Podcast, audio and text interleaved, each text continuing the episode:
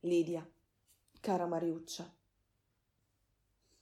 Cara Mariuccia, stanotte la luna illumina lo specchio d'acqua del golfo di Genova. È uno spettacolo unico. Il mare sembra ricoperto da una coltre d'argento. Le montagne a picco sul mare tante enormi mani che vegliano sulle case. Eppure tutto è cambiato. Noi siamo cambiate. Mariuccia. Le strade sono vuote, le sirene delle ambulanze non si sentono più. I semafori regolano un traffico inesistente, niente pedoni che corrono prima che scatti il rosso, che poi si rischia di rimanere in mezzo alla strada. Neppure gli aerei volano più. Ricordi, Mariuccia, quando si vedevano imboccare il corridoio di discesa sul monte di Portofino e abbassare il muso lenti prima di atterrare? È un'atmosfera surreale che mi ricorda il Ferragosto del Sorpasso, quando Gassman incontra Trentignan per le vie deserte e le botteghe serrate. Sai, Mariuccia, non mi sembra vero che tutto ciò stia accadendo. Fino a ieri tutte e tutti noi avevamo delle abitudini che sono state stravolte da un virus che si sta espandendo sempre più in tutto il mondo e sappiamo bene che nulla sarà più come prima e fatichiamo a restare a casa e a uscire solo per fare la spesa. Faccio un salto in farmacia. Vai tu dal fruttivendolo. Mi raccomando che la settimana scorsa ti ha dato due arance toccate. Niente passeggiate. Solo convivenza forzata con parenti che ora ci appaiono come mostri su chi ha energia. Sai, Mariuccia, non so se vorrei che tu sapessi ciò che ti sto raccontando. Perché dovresti starmi ad ascoltare? Inoltre, come potresti capirmi? Tu sei chiusa in casa da più di cinque anni.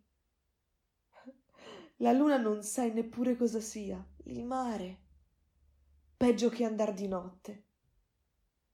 Neppure delle montagne ti ricordi, delle case, delle strade. Anzi, non ti rendi neppure conto di essere coricata su un letto attrezzato per handicap, di essere incontinente.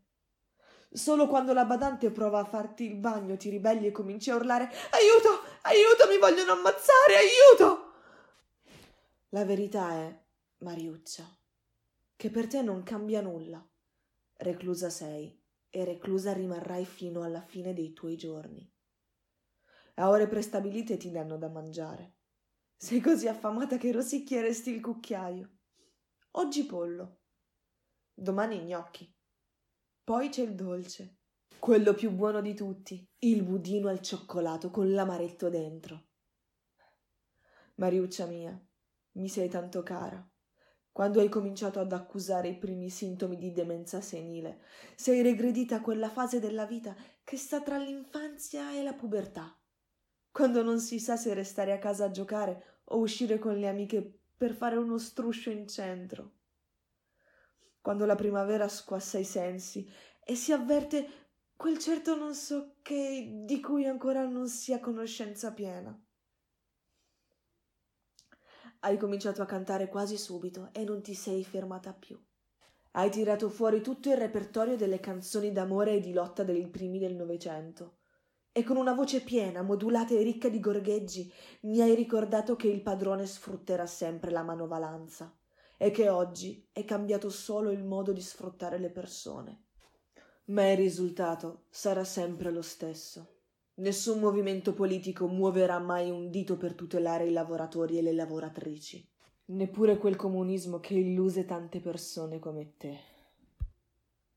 Ricordo che un giorno sei sfuggita al controllo della badante e hai cominciato a passeggiare per il pianerottolo. E io, che ero appena uscita dall'ascensore, ho scambiato con te le poche parole che mi hanno fatto capire che eri già in un altro mondo. Che le tue radici non esistevano più, che erano state estirpate da una fottuta malattia che brucia il cervello. Quando ti ho detto andiamo, tu eri felice come una bimba alla quale sia stato promesso il gelato. Ma non ti stavo portando in gelateria. Stavo contribuendo a rimetterti in galera. Mariuccia bella, Ti voglio ricordare com'eri quel giorno, che ora di sicuro avrai il viso stravolto dall'infermità. Oggi le cose sono cambiate e tu non saprai mai quanto.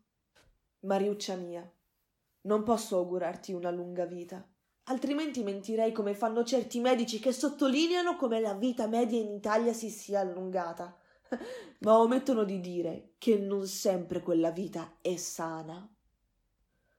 Che ce ne facciamo di vivere fino a 85 anni se siamo bloccati in un letto ad aspettare di morire? Che vorremmo addormentarci e non svegliarci più. Cara Mariuccia, la tua tempra è forte. La tua volontà verrà meno solo con la morte. La tua voce accompagnerà ancora i miei pranzi e le mie cene.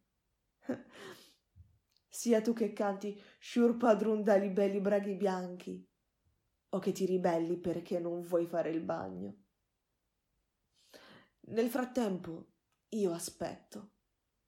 Si dice che ognuno di noi sia sempre in attesa di qualcosa.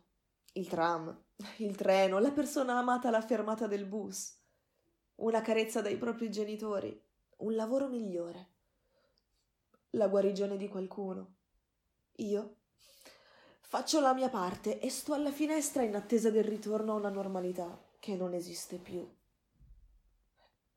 Ci sarà chi morirà, chi rischierà la vita e chi farà la malattia senza neppure accorgersene. E poi ci sei tu, Mariuccia bella, che l'attesa non sai neanche cosa sia, che non ti accorgi della differenza tra sonno e veglia, che sei regredita allo stato larvale, che mi sei cara perché sei come sei. Ti vorrei abbracciare, ma non posso ed è come se lo avessi fatto.